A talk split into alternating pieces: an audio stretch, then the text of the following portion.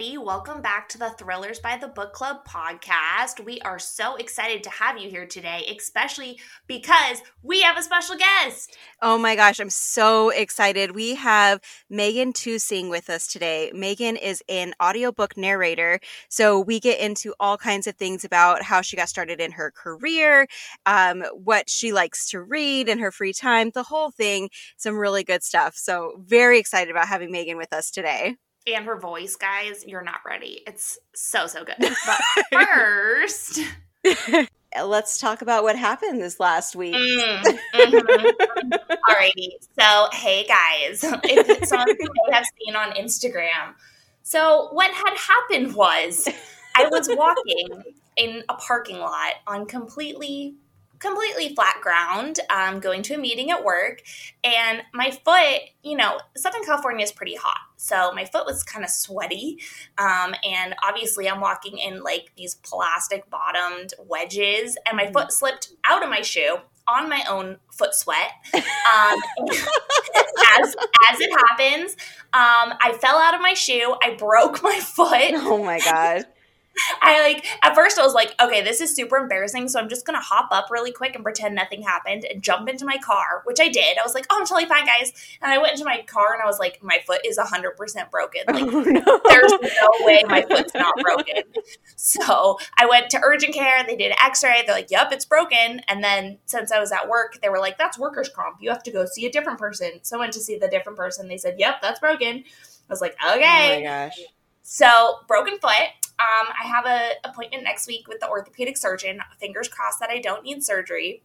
But I did two days on crutches, and then I was like, "This the crutches life isn't for me." You know, like no, it's not for everyone. I don't have the armpits for it, so I got a knee scooter, and that okay. teacher. Yeah. Okay, so now you yeah. are one of those people that are scooting around on your, on your cool. one knee. Very cool. Very, yeah. I give off a vibe of just coolness. So it's going it's going great. That's fantastic. I did see um, you had a wheelchair though. Is that something you were considering I actually I mean if I had one, I just bribed that out of a guy. Oh, um, nice. Because, so we went to we went to go see Pageant of the Masters, which is in um it's like this real okay, so, if anyone watches Gilmore Girls, I don't know if you do, okay. but there's a part where they're in this, it's kind of like a play where actors reenact famous works of art and like stand there on the stage and they just look like it's a painting. It's really cool. Okay. Um, anyway, we go every single year to there's one around here near the beach. And so we had tickets, me and my family, and I'm like, well, I'm not gonna not go. So I went in my crutches, and then as soon as I got there, the first guy I saw, I was like, I'm very crippled. Do you have any wheelchairs? And then he brought me a wheelchair, which was so nice.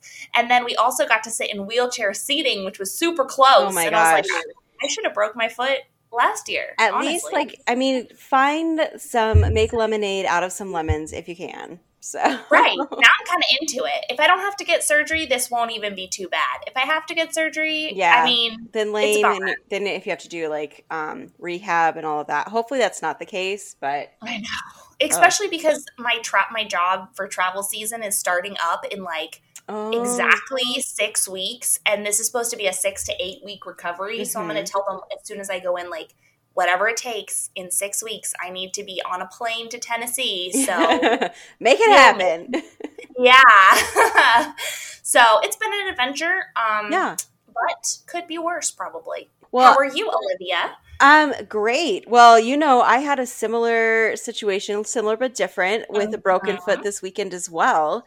Um, so I I went down to Tucson to visit my mom for her 60th birthday. Um, my brother and I like we took her. She lives in memory care. We took her from memory care. Went to this like beautiful the JW Marriott Starr Pass Resort that's down there. It's gorgeous.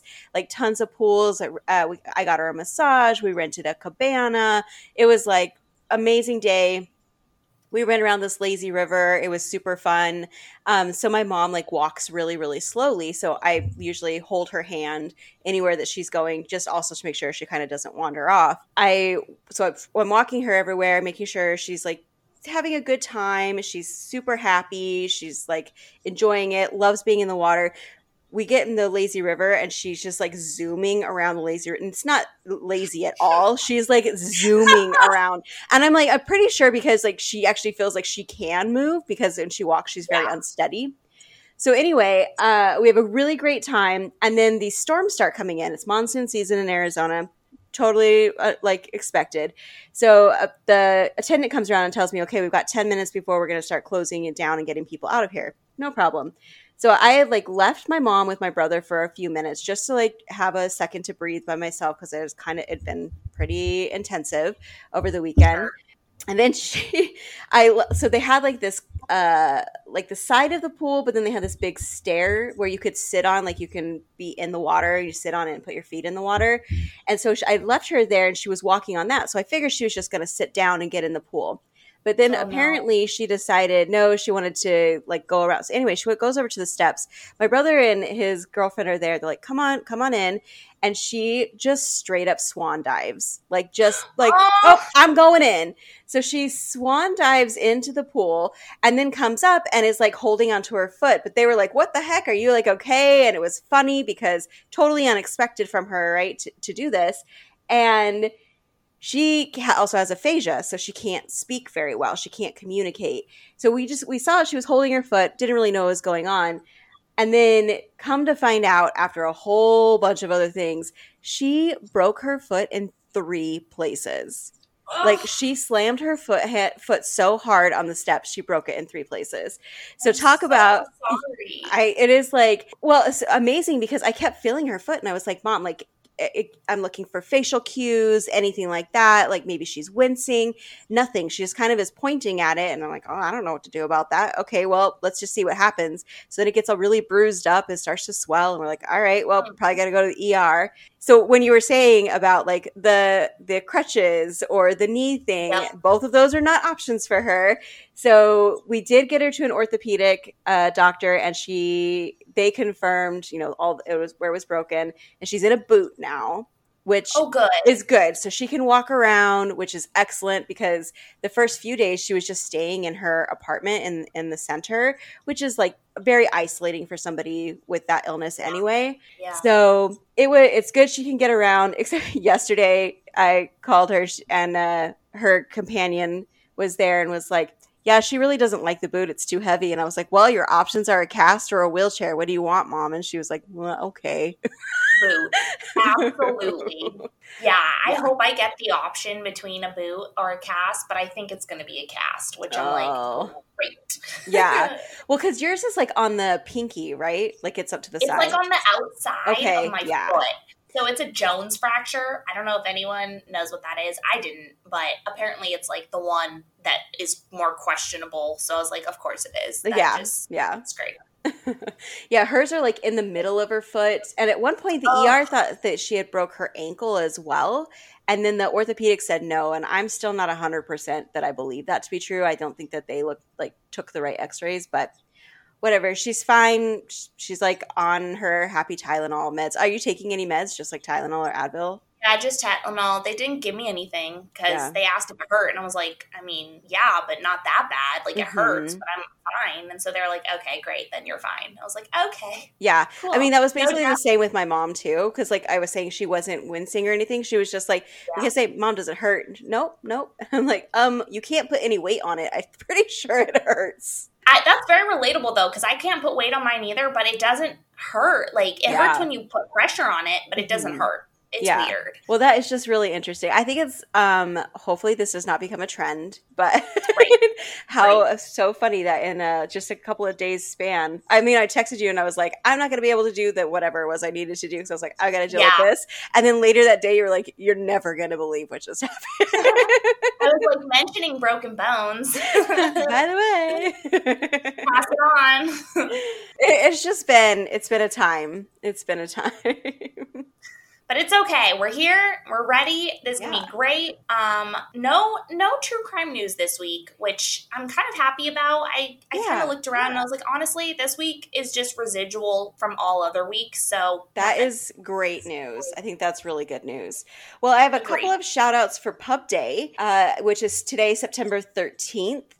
The first one is Oath of Loyalty by Vince Flynn, which is book 21 in the Mitch Rapp series. Uh, it's a thriller, suspense, political thriller. Not usually my go-to, but obviously like very, very popular. With book 21. Mm-hmm. We've got a true crime book that I'm actually excited about called Prisoners of the Castle by Ben Macintyre. This is a true crime about an epic story of survival and escape from Colditz, the Nazi fortress prison. So Whoa. that, yeah, I was like, oh, I didn't even know that they had like a Nazi fortress. I have so many questions. I want to learn about that. It's, you said it's true crime? Yeah, true crime. Mm-hmm. Wow. Yeah, so cool. it'll be interesting to see what that one is. And then I have three that I've got a little bit more of a um, synopsis for. So the first one is All That's Left Unsaid by Tracey Lien. It is a mystery thriller, suspense, domestic coming of age literary thriller. Basically, I just threw every genre in there. Um, I would say, like, th- based on what I'm reading, it sounds like it could be like a Reese Witherspoon pick where it's like a little bit more of a upmarket kind of thriller. It's an unflinching debut following a young Viet- Vietnamese Australian woman who returns home to her family in the wake of her brother's shocking murder, determined to discover what happened. A dramatic exploration of the intricate bonds and obligations of friendship, family, and community. So maybe a little bit on the on the literary side for those of you who like that. We've got two more. Uh, both are psychological thrillers. The first is The Best Friend by Jessica Fellowes. Uh, follows an intense, toxic friendship, Bella and Kate, Kate and Bella. From childhood, they were bosom friends. Bella sensible and cautious, Kate gregarious and just a little dangerous. Yet, in spite of their intimacy, their trust is fragile. Men came into their lives and things changed. A black seed was set in the heart of their relationship. Over decades, acts of both cruelty and love ferment until one shocking event tests them more than ever. Neither will escape unscathed. I'm like, okay, that's that sounds like an intense uh, friendship relationship. And the last one is The Guest House by Robin Morgan Bentley. Uh, this one is with a few weeks to go until their first baby is due. Jamie and Victoria head off for a weekend break in a small countryside guest house. The next morning, Jamie and Victoria awake to find the guest house has been emptied. Both their mobile phones and their car keys have disappeared.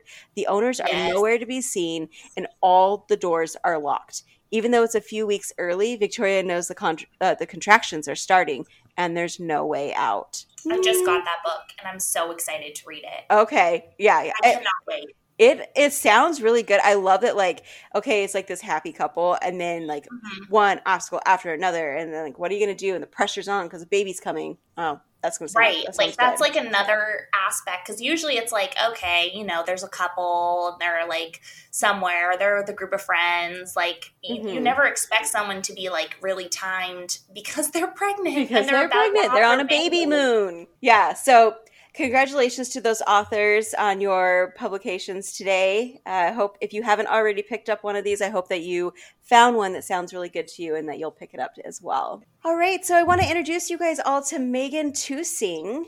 Uh, Megan is a narrator that has worked in both in romance and in thrillers, more recently in the thriller genre. Um, I met her earlier this year at Thriller Fest in New York, uh, as I like have met so many amazing people. One of my favorite people that I met at that event, super like kind and very very talented.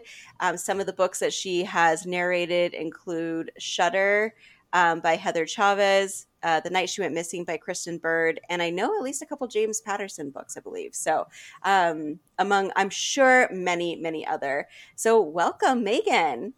Oh, sorry, Shutter by Melissa Larsen. You did do a Heather Chavez book, though, right? I did. All right, so I thought. No Bad Deed. no uh, Bad Deed. Oh, that one. I saw that on your Instagram. I yeah. love that. Or no, no, I saw her second book, um, Blood Blood Will Tell. Yes. No. So I'm yeah. sorry, Heather, if you're listening. I'm forgetting the title at the moment. But her second book, who is narrated by two of my favorite friends, uh, Andi oh. Arndt and Sophie Amoss.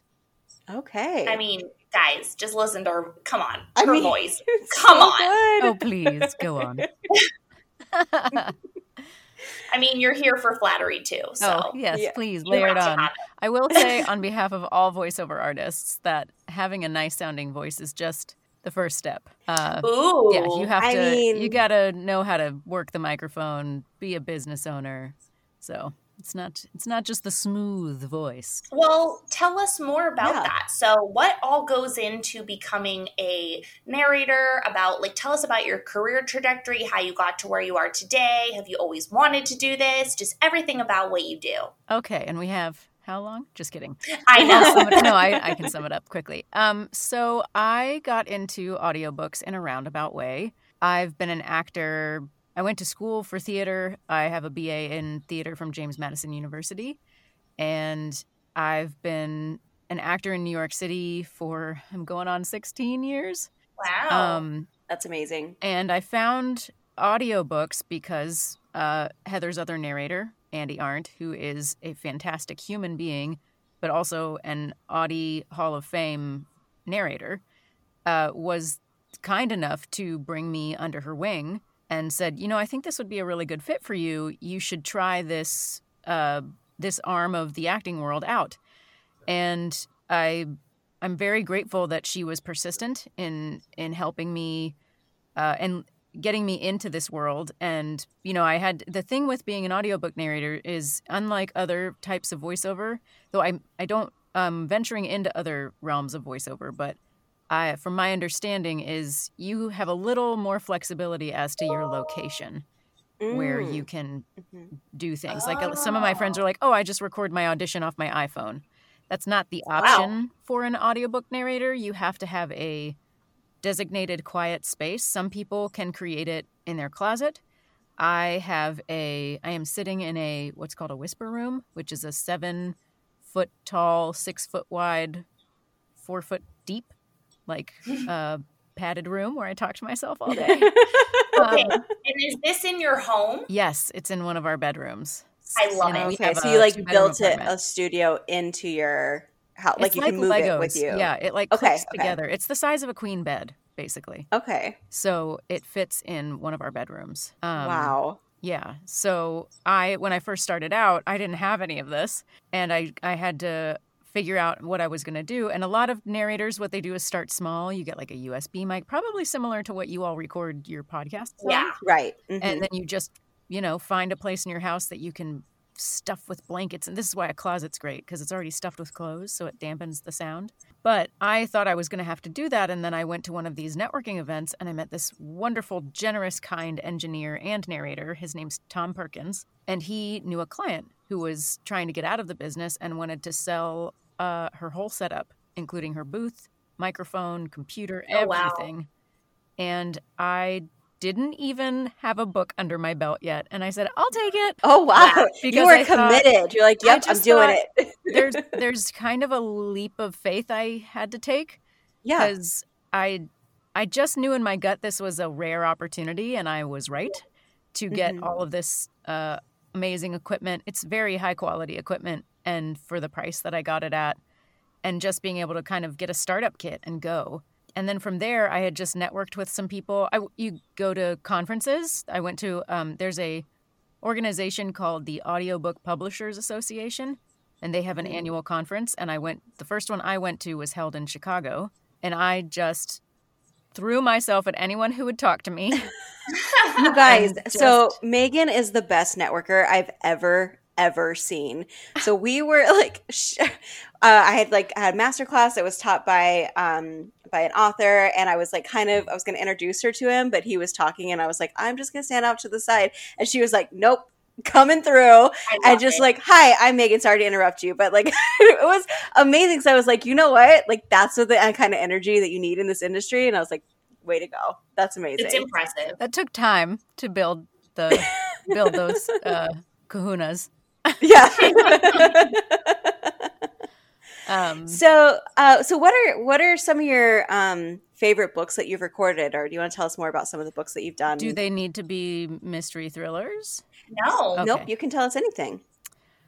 Ooh, it's so it's like pick your favorite child. Um, And everyone has one secretly. yeah.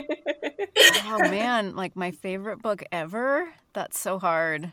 Um, I will say one that I enjoyed so much uh, and got recognition this past uh, award season is called The Seven Day Switch by Kelly Harms. Okay. Um, and I co-narrated it with Ariel Delisle.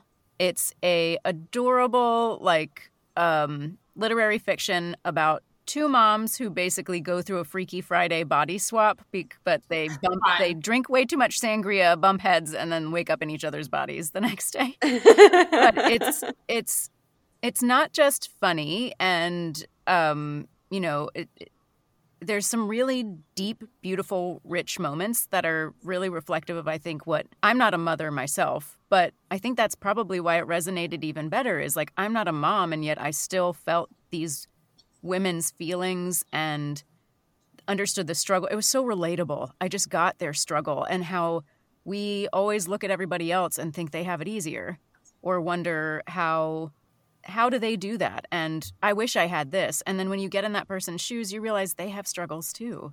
Mm-hmm. And it just it was a laugh, a cry, um, a feel good book all around. And I just I loved narrating it. Wow, that's so, really cool. When you have books that like that they do like make you laugh and cry, like does that come out uh, in the recording, or do you kind of like okay, I got to stop and redo um, that because you know I'm crying it's, too hard right now?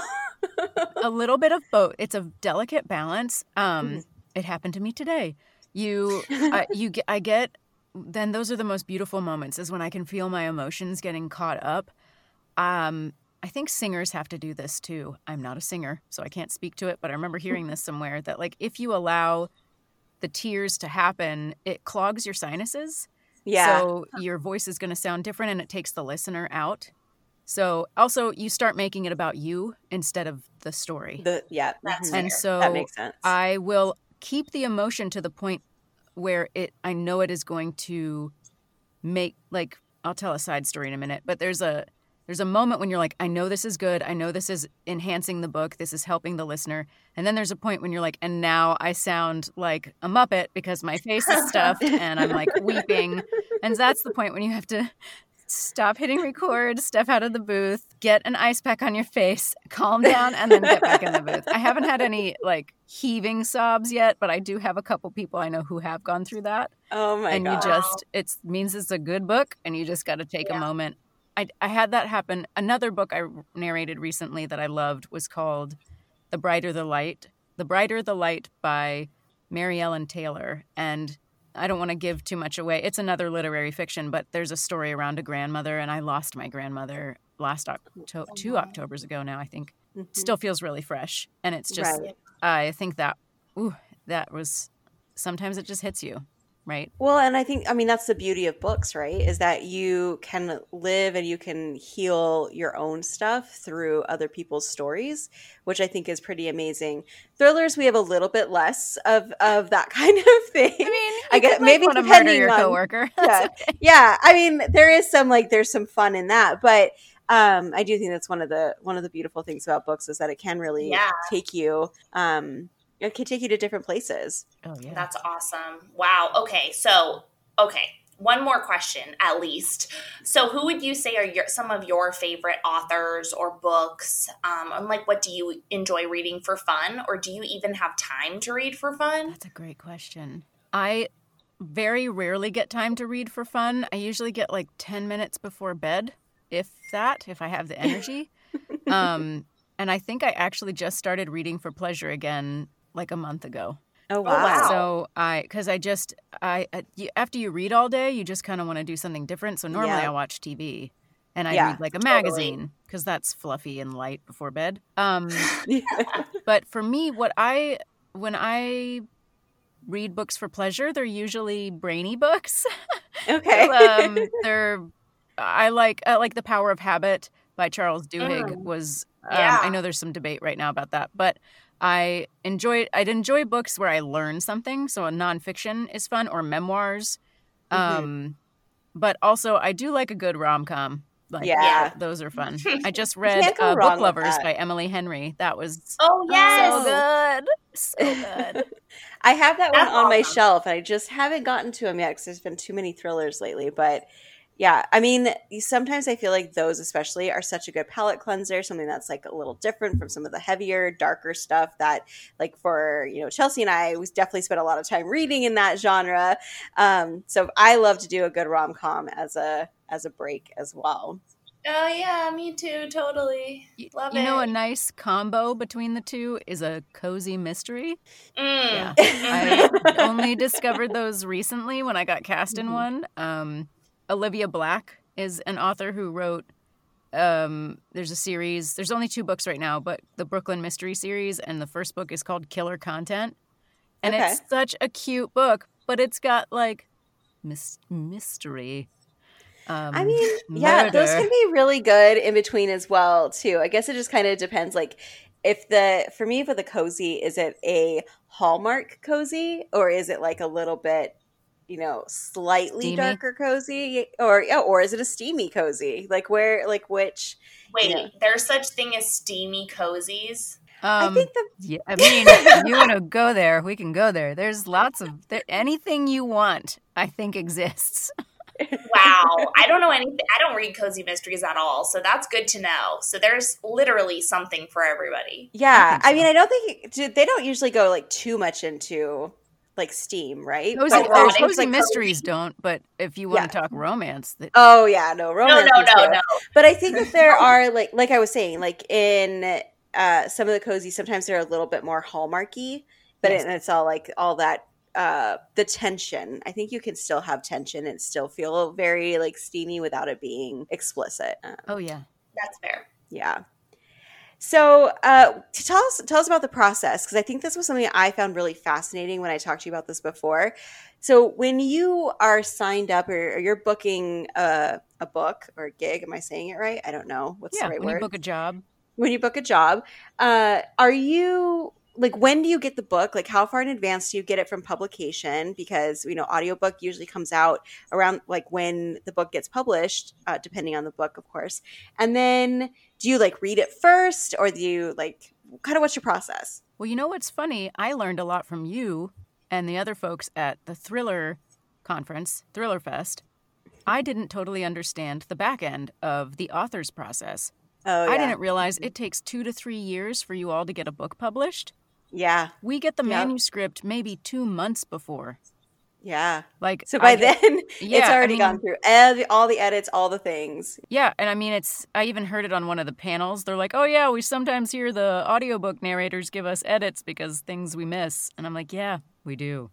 Um, it's, it, it's just I think it's different when you read a book out loud. You're like, "Oh wait, this sentence doesn't make sense" because our brains naturally correct things.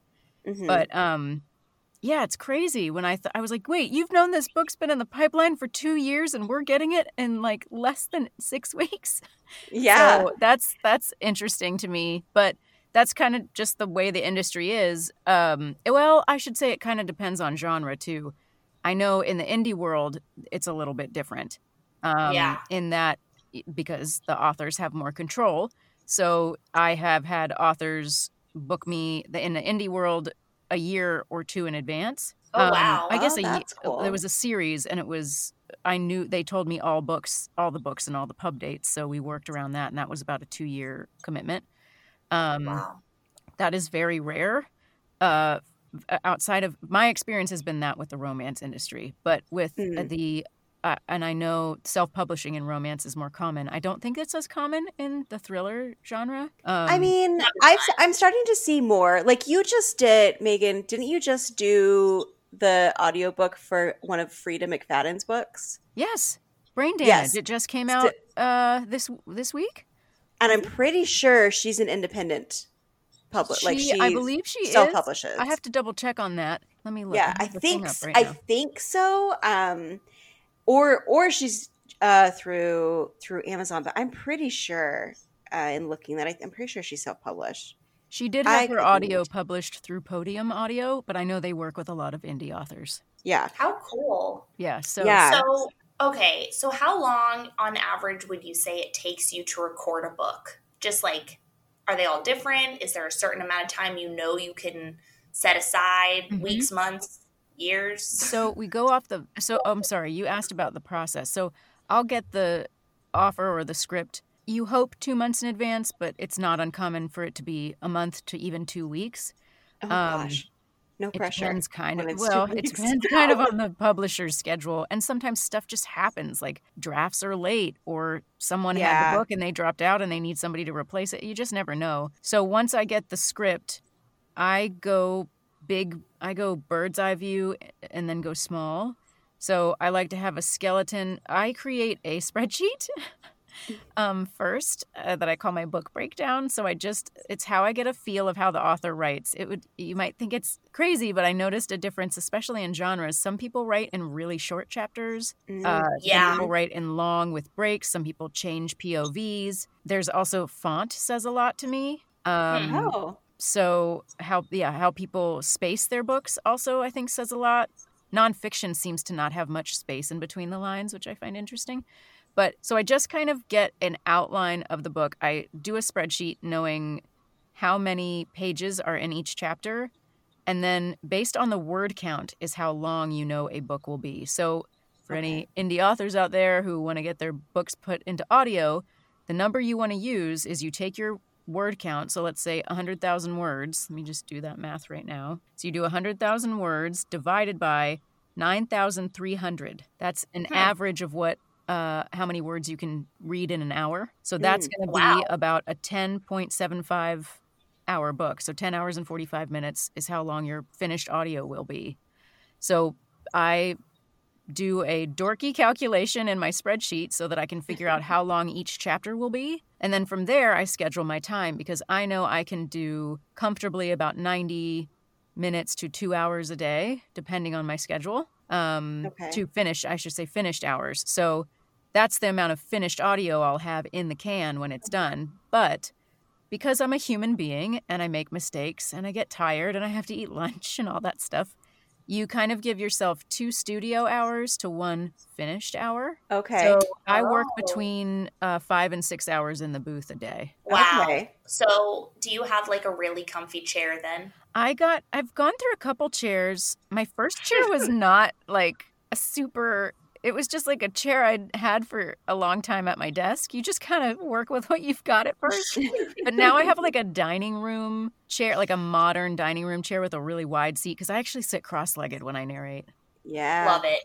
Love that. I, I sit cross-legged when I work, when either when I'm Mhm. writing or if I'm doing my job. Like it's just it's so much more comfortable. Yeah. Some people stand. Um, Yeah, I can see Wow, that. I can see that, a lot of especially with people, right? narrating. Yeah, a lot of people who come from like the traditional voiceover world where you do commercials, you often stand. So some people carry that into your narration. Six hours a day, though, that is a commitment. Yeah, it's a lot. So I sit. Yeah. So it's so like what you're doing, like maybe a book a week. I am not doing the math correctly on I that, do. but is that I do between seven and a half to eight hours a week. I used to do a lot more, and then Okay. I realized I like to live my life, and what? I- That's crazy yeah, talk. I just you, you know you can love something so much, but if you do too much of it, it can start to become something you don't like so much. Yeah. True. I had to so learn that if. I wanted to still love my job, I needed to not do it 12 hours a day. all the time. Yeah, totally. That makes sense. Uh, so, is there anything surprising that you you found that you like or that you didn't like about your about doing this job? You know what I like is I'm an introvert and Mhm. it well, I came I I have been an actor, like a working actor in New York City, but you still need a survival job until you kind of hit your stride. And Yeah. so I worked I, a lot of people work as um in the food industry. Mhm. I knew I couldn't handle people being hungry and yelling at me, so I went into the office industry. Office industry? I don't know. I, I started working as corporate. A, you a said working in corporate, yes. Yes. I worked as an executive assistant. As a Mhm. temp, you can like go in as a basically like a substitute teacher, but for a day. It's nuts Love that they have that. But I like I remember my first day, it was so I was like, wait, what do I do? I have to answer the phones and know how to use Microsoft Office. And I was like, uh it was very You're like, why did I lie on my Yes, resume and I say I was What? I was like, okay. But then it like evolved into a 10 year career where Wow. I learned how to do all this stuff. And then all the people I worked for were amazing and flexible and let me go on auditions. Like one company who's awesome let me go away for three weeks to do a play in New oh, Mexico Oh, and so come back and my job was still there. Like, what? Oh, Wow. that's amazing. Yeah. That is they were- amazing. They're fantastic. But you're doing this full time now. so I'm doing this full time. And Mhm. now I just lost the question that you originally asked me. Uh, oh, what like what's surprising that you like or don't Oh, like? What I so um the hard thing was coming from an office where I saw people every day. While I'm an introvert, there is something to just working alone all the time, which a lot of people have now experienced. Thank you, COVID. yes, we have. You get that like there's a certain amount of interaction that you need to just stay mentally healthy. So that was one part I had to adjust. I really liked the storytelling part of being alone in this cozy. I find this space very cozy. I love just like losing myself in the story. It's just Oh. there's nothing else like being in that flow and Yeah. just and I love acting every day. It's so just the best to get to and I get to play every character. And I it's just it doesn't matter that I'm five foot one. Um, when I was on like film and TV, I always got cast as the teenage girl Oh, who nice. dated the drug dealer. I don't know yeah. why. It just was a thing. Um, and now I get cast as in these amazing books, and so that's something I love. The thing that's hard is the isolation, but the great thing is the community. The audiobook community is so giving, and everybody is there, which is so different from different parts of the acting industry. It's not always Yeah. supportive, and this is. So I Well, love think that. that's interesting because I feel like the book industry, as far as the creators, so like the narrators and the authors, um, and I can't say because I haven't really worked with any agents or editors yet, but the creators that I have met are all the most giving, kind, and like willing to answer questions or talk through different things with you and and give referrals to stuff. It's pretty amazing. That sounds like a dream, to be honest. Like everything seems like what a dream job. Yeah, you just get to you get to read out loud all day. I mean, really. yeah, So it's what do pretty you great. do? So what do you do when you're not recording audiobooks? Like what do you do for fun? Oh man. I I wish I was more exciting, but I knit and nice. I love to just I love to go out to eat and I love doing it with Oh, good company. yeah. So one of my favorite things is just meeting my friends to go out to dinner and just like having a delicious meal with good company and laughter. Um Love it. yeah, I that's the love- best. Could not agree more. Yeah, I mean, I love I love catching a new fun show, um, uh, both on on the TV and I'm excited to go back to the theater. I haven't seen very much theater lately because uh, COVID, but um, Sure.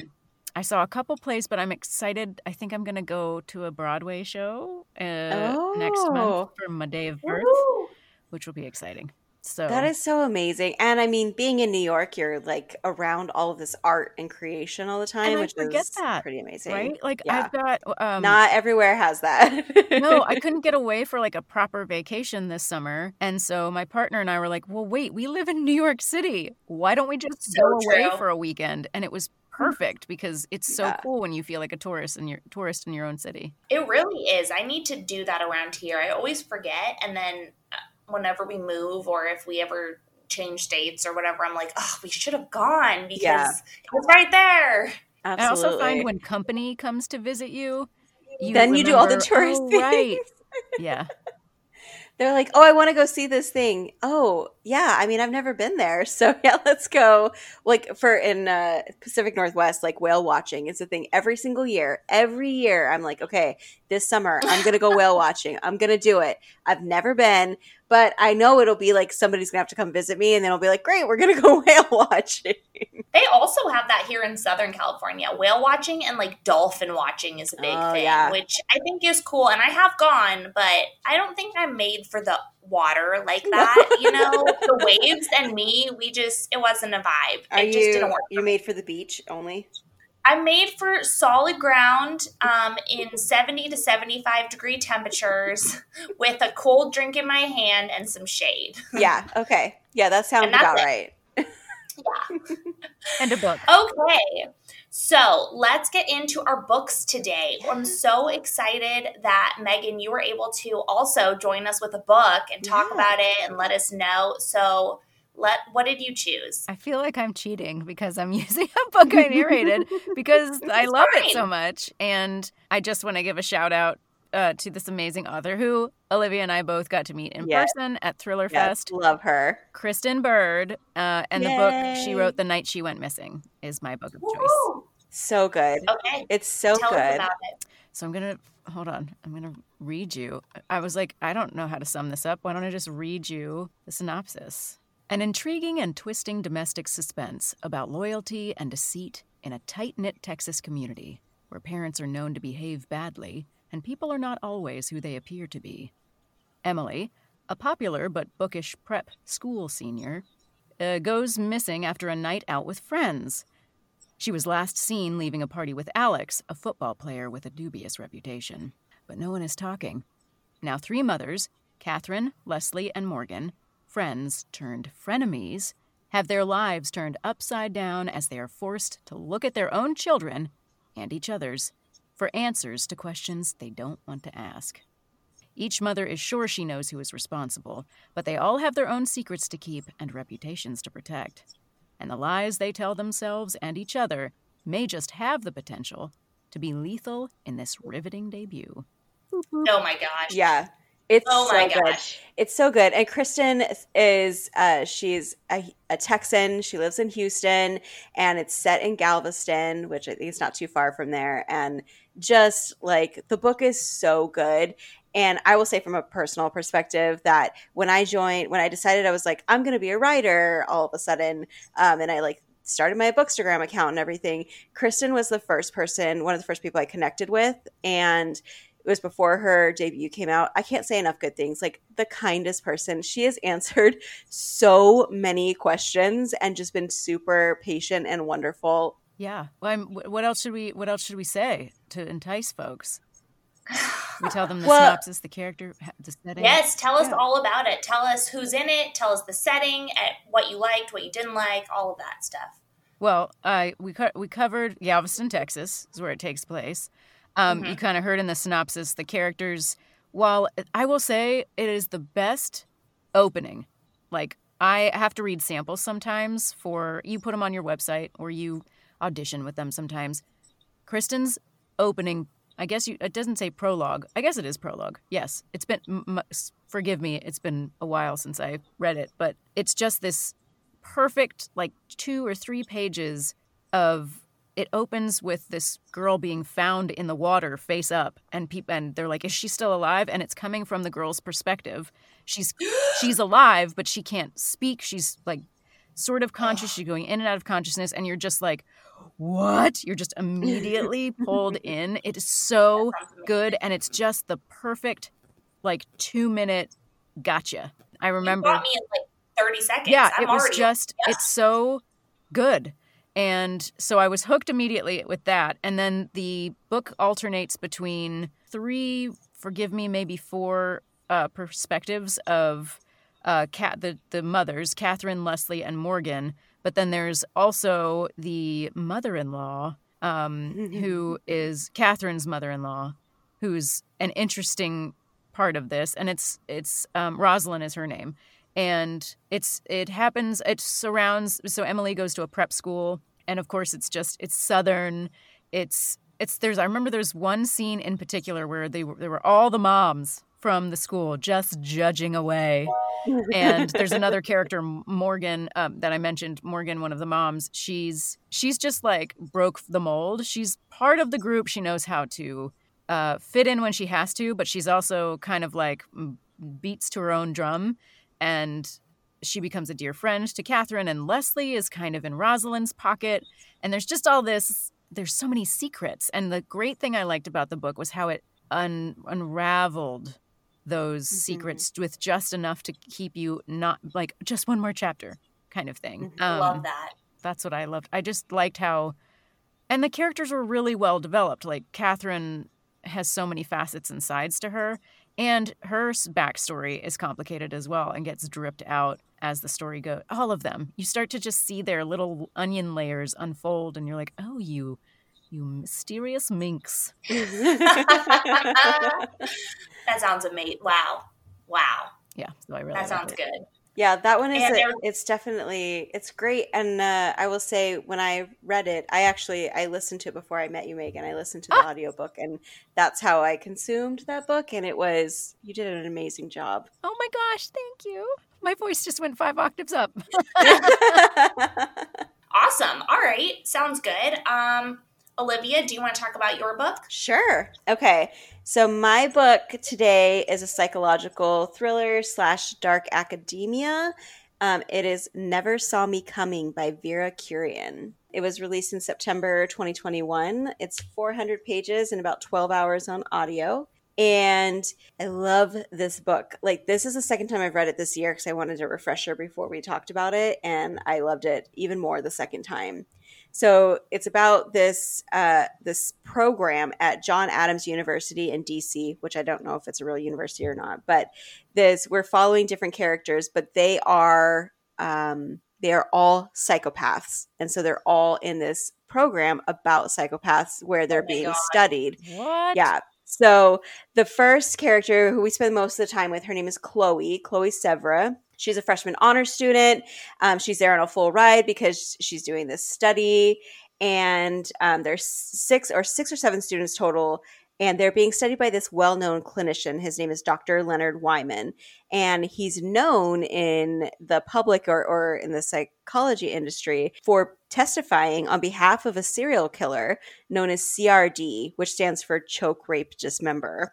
Oh my uh-huh, gosh! Uh, and like has like like BTK, like pretty much, yeah. yeah.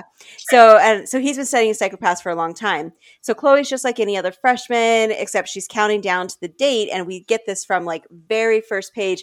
She is at this university because she followed a guy that she wants to kill. His name is Will Bachman. Um, he's a fellow student there, and he has a dark past that crossed with Chloe from before.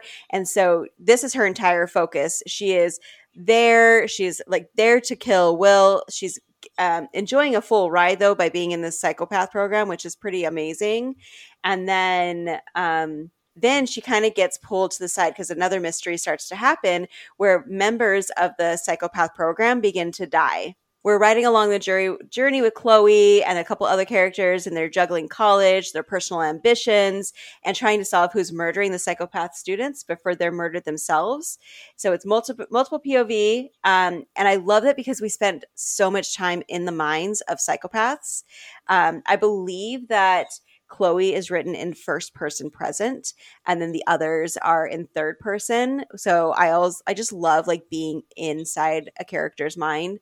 Um, and particularly fun when it's a psychopath because there's like they there's they just don't care or the decisions that they make are you know different so it was really fun interesting and it's i said it was deliciously devious um, yeah so a couple some of the characters i said chloe so she's like so somehow works she's kind of bubbly but also a di- dark psychopath which is fun um, charles portmont who's a rich kid he's student president he's a frat bro he's also a psychopath Andre Jensen. Um, he is a member of the psychopathic program and very interested in CRD and Dr. Wyman. So we spend a lot of time learning about them through his point of view. And then sometimes we get to see some of the the sessions that happen, like the actual therapy sessions through Dr. Wyman's eyes. That is really interesting. Um, a couple of trigger warnings sexual assault. I feel like all my books are always going to have that. I don't know why True. I'm drawn to books like this, but I am, um, as well as suicide. My favorite parts being in in Chloe's head. What worked was I love the multi POV. The only thing that didn't work for me um, in the, when it comes to the book, this as far as multi POV, is that we didn't get there wasn't like a, a label at the beginning of the chapters that said like characters' names. So sometimes it would take me a second to be like, oh wait, who am I? Oh, who am oh, I listening like to? Whose, whose perspective? Yeah, whose perspective am I in? And then it would take me a second. So that's the only thing that was for me was like if the chapters had been labeled of like Chloe or Andre or whatever, yeah. That would have been a little bit uh, easier to follow. But I listened to it on audio. I have this on Kindle, a physical copy, and on audiobook. Like that's how much wow. I love this book. Do you know who the narrators were? Uh, I can tell you in just a moment. Um, I'm going to pull it up on uh, Libby, and um, so I rated this originally. I rated it five, four stars, but after listening to it again, I am going with a five star read. It's so good. And I honestly feel like if you ever listen or read to something two times, it's a five star. Because yeah. Why? For what reason would you go back to a bad book? Yeah. You know? No, exactly.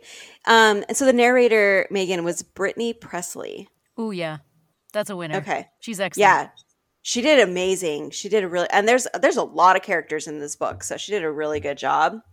Um, similar books, if you're looking, if you like They Never Learn by Layne Fargo, mm. For Your Own Good by Samantha Downing, You by Caroline Kepnes, Dexter by Jeff Lindsay. Those are all, I think, really good, similar books if you like the vibes of that.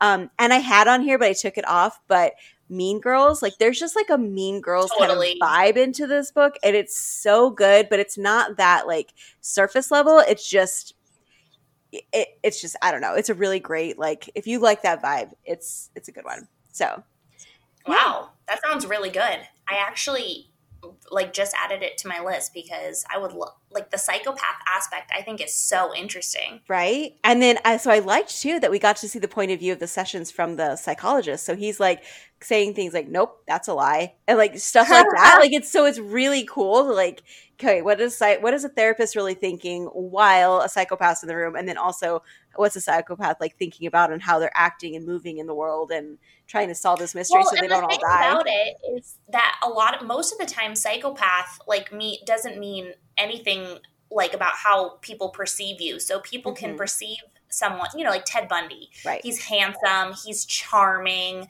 he's like part of society, volunteers for like uh, you know, he does all these things and then people are so shocked when they find out that mm-hmm. he's a murderer. And I think psychopaths are the same way. Like they're very charming and suave and yep. they really like make people trust them. So I think that's a big component and I think that's really interesting to read about. Yeah. So it's definitely it's a fave. Highly recommend Never Saw Me Coming by Vera Kurian. Awesome. Right.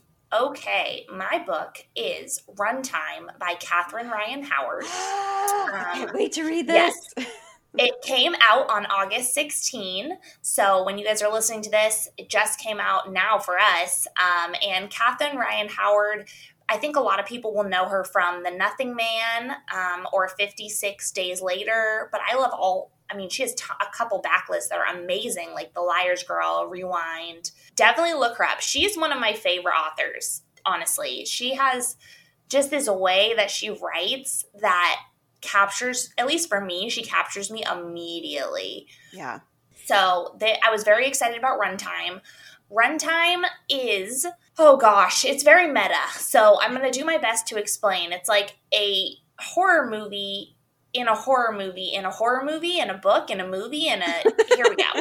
So there is a movie called Final Draft and it's a psychological horror movie and there's this famous um, director who's going to be directing it and the tagline for this movie is based on a terrifying true story that hasn't happened yet so it's the location for the film is in West Cork. It's deep in the forest. It's like very secluded, kind of a crumbly old um, grounds for Isn't, an old building. That's Ireland, right? In Ireland, okay. in West Cork, Ireland. Okay. Yeah. Mm-hmm. Um, so some of the actors, or I guess the characters, are Irish, which is great. Um, I did have to remind myself a lot. So it's a book about a movie and there's a book about the movie. Okay. So okay. So I think I'm following I will you. Try, yes. I will try. I will try to explain it. I, it is. It's when you're reading it, it's really easy to understand. Okay. So when you're reading it, you're like, yeah, obviously, you know. But explaining it, I'm like, there's a girl who's going to be an actress in a movie in this book, and she finds a book that's written about what she's doing and going through. Okay. So, okay, okay. So it's wow. So Adele, there's this actress Adele. She's the main character, and the majority of the book is set in her experience. A lot of it is set in her mind, so it's her like thinking because she's not around people.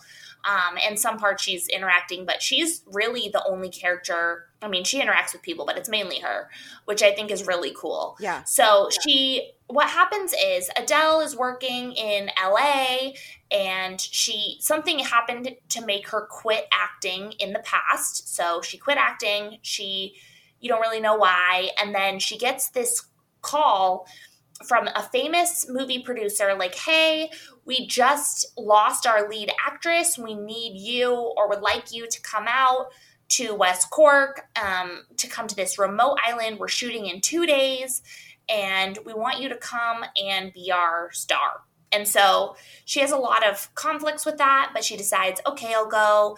Um, it it's very remote, but they pay for everything. You know, they get her out there. She knows the director because he's very famous, and so she's excited about that. Um, so she heads out there and gets to this very secluded location that is very creepy. It's written so well that you feel it's just damp and oh, dark. That is amazing when they can get the setting right, like where you can actually feel like yes. you're transported. That's the best. Okay. Yes. I totally agree with you because you like it sounds weird, but you can like taste it, you know? Yeah. Like that damp, like, oh man, she does such a good job of describing that. So she's going to be starring in a horror movie called Final Draft. And the reason um, that it had to go so fast, so they lost the actress, and all the filming is going to be done at night.